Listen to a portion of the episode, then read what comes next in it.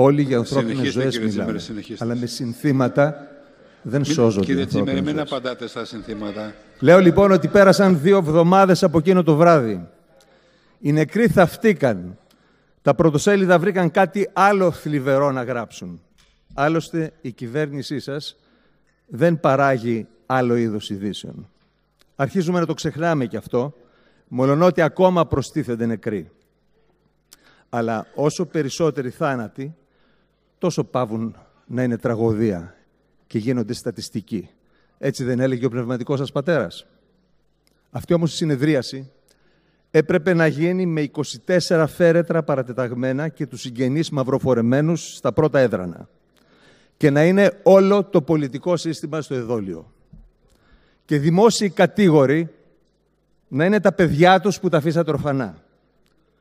Ο Γιώργος Μακαρούνας, ο τραγικός οδηγός, που βλέποντας τα νερά να τον καταπίνουν, έλεγε στο τηλέφωνο «Μάνα φοβάμαι, πνιγόμαστε», άφησε πίσω του ένα παιδί στην ηλικία του γιού μου.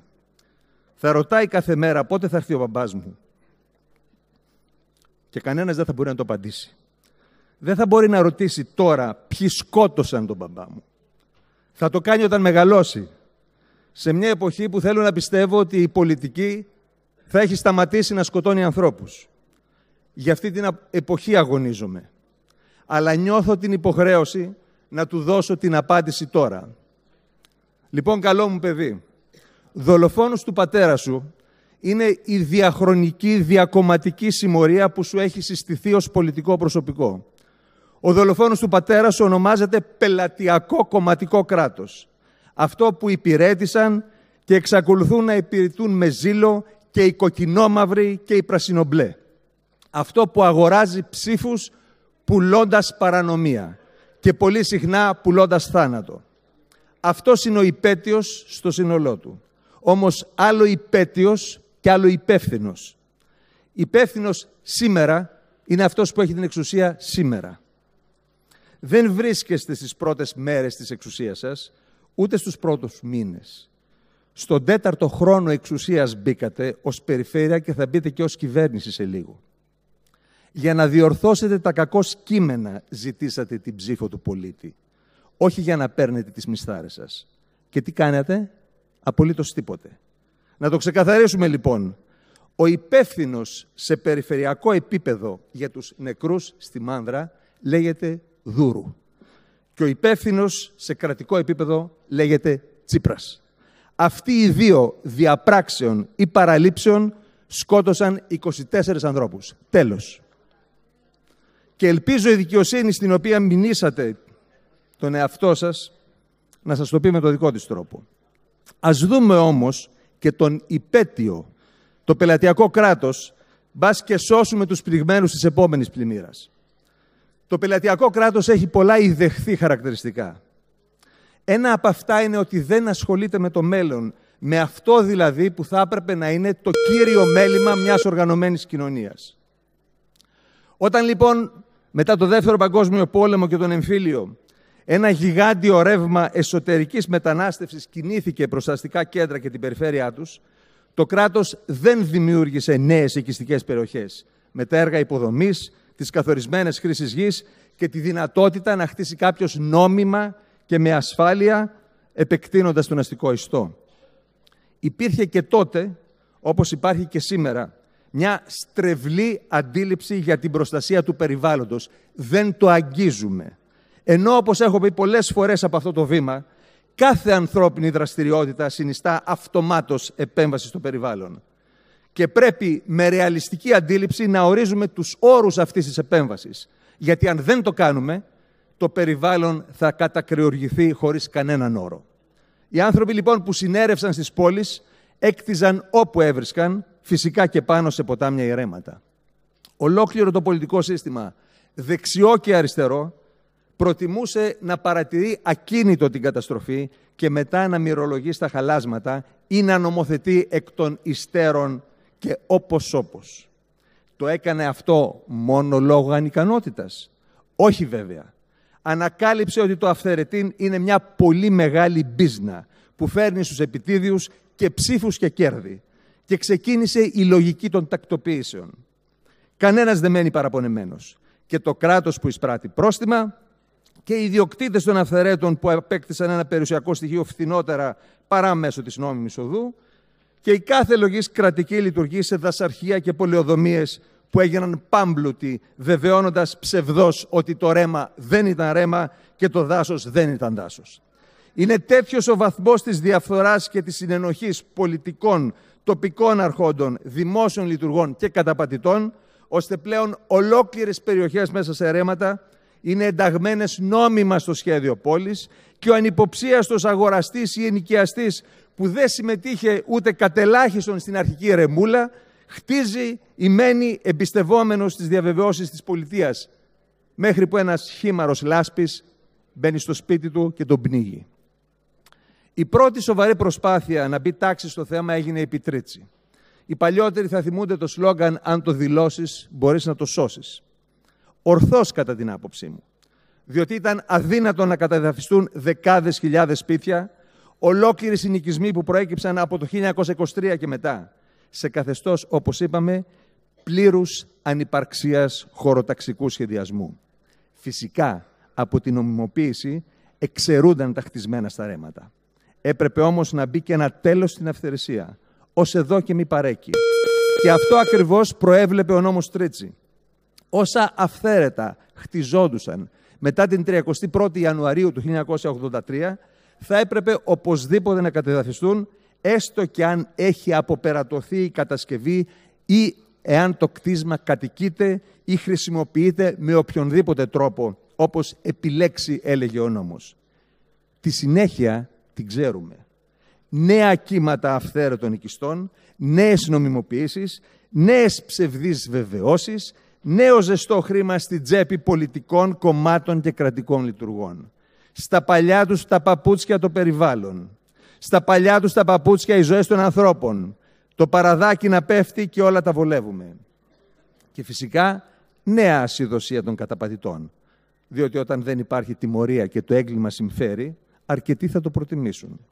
Αλλά και νέες ευκαιρίες για σοου, λαϊκισμού, πολιτικών και δημοσιογράφων. Αυτοί που σήμερα οδύρονται για τις χαμένες ζωές και τις κατεστραμμένες περιουσίες, τσίριζαν και χτυπιόντουσαν για το σπίτι του Κοσμάκη και το ανάλγητο κράτος τις ελάχιστες φορές που μία μπουλντόζα πήγαινε να γκρεμίσει ένα αυθαίρετο που είχε κρυθεί τελεσίδικα κατά δαφιστέο.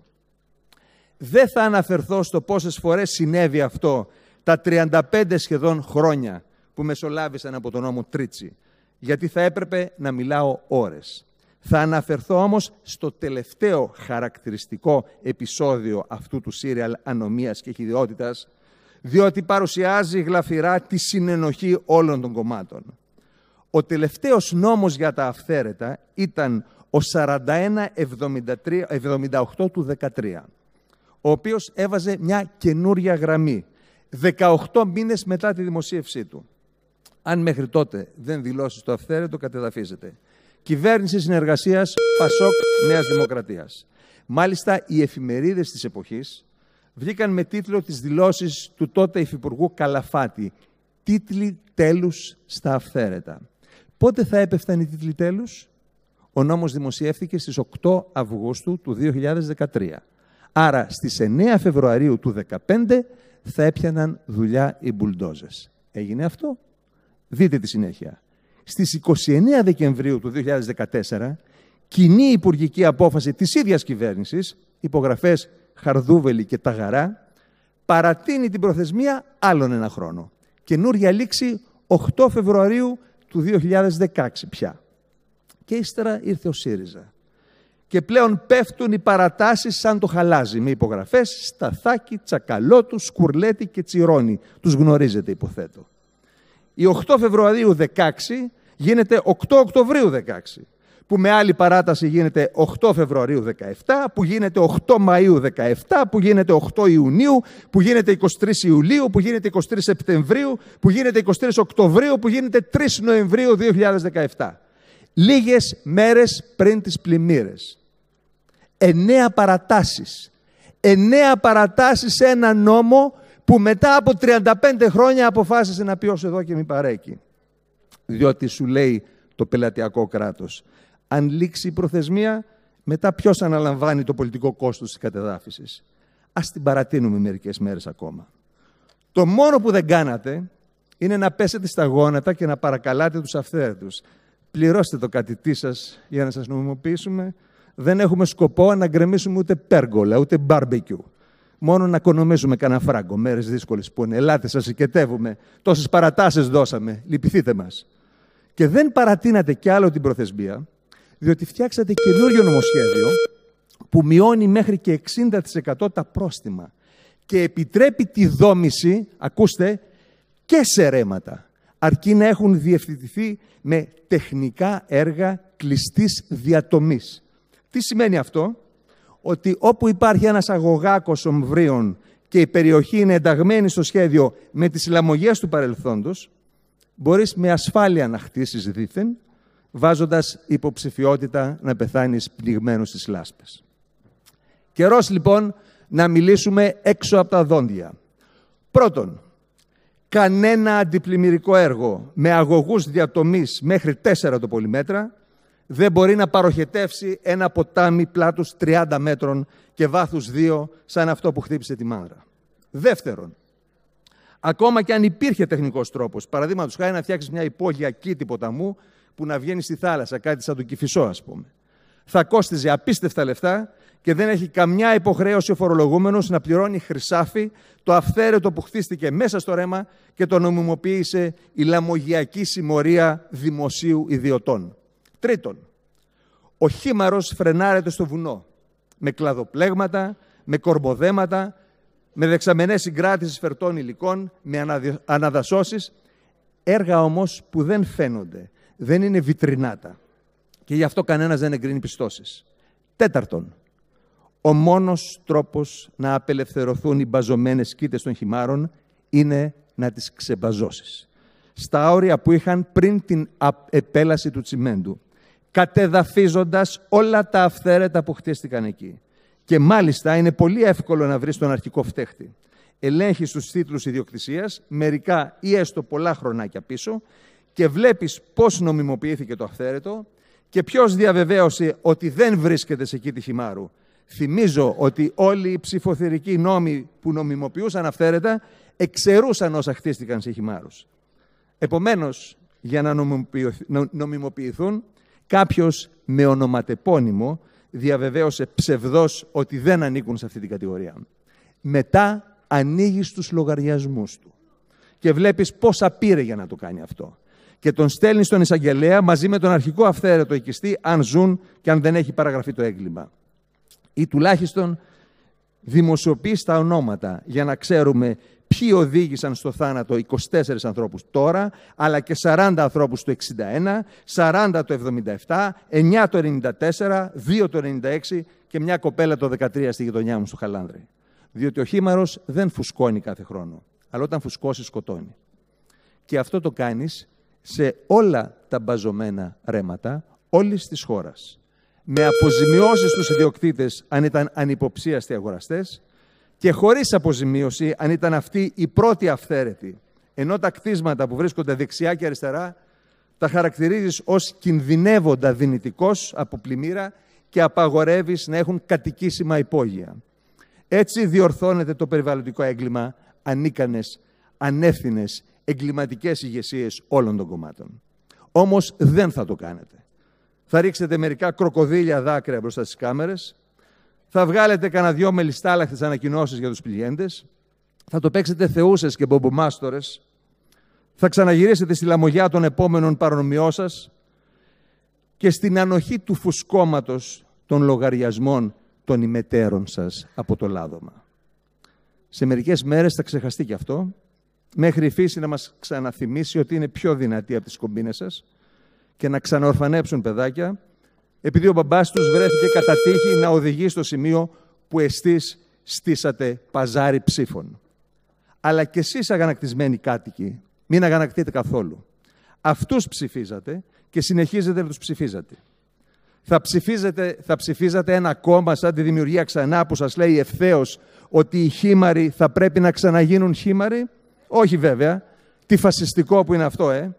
Σας βολεύει να πιστεύετε ότι η καταστροφή οφείλεται στα βουλωμένα φρεάτια και στα έργα αντιπλημμυρικής θωράκισης. Άκου θωράκισης, τι ωραία που ακούγεται αυτό, που σας πουλάνε όλοι οι πολιτικάντιδες, πρώην και νυν, τα οποία, βρε αδερφέ, στο τσάφι ήταν να ξεκινήσουν, αλλά να με αυτή την κακούργα, τη γραφειοκρατία δεν προκάναμε. Λες τη γραφειοκρατία, η διάχυση ευθυνών και οι 500 εμπλεκόμενοι δημόσιοι φορείς ή ο νόμος περί χρησικτησίας, αυτή η παγκόσμια διακομματική λαμογιακή πατέντα που ισχύει ακόμα, προέκυψαν μαγικά. Και δεν ήταν και αυτό δικό τους έργο. Των πρασινομπλέ που το έστησαν και των μαυροκόκκινων που το διατηρούν και το επεκτείνουν.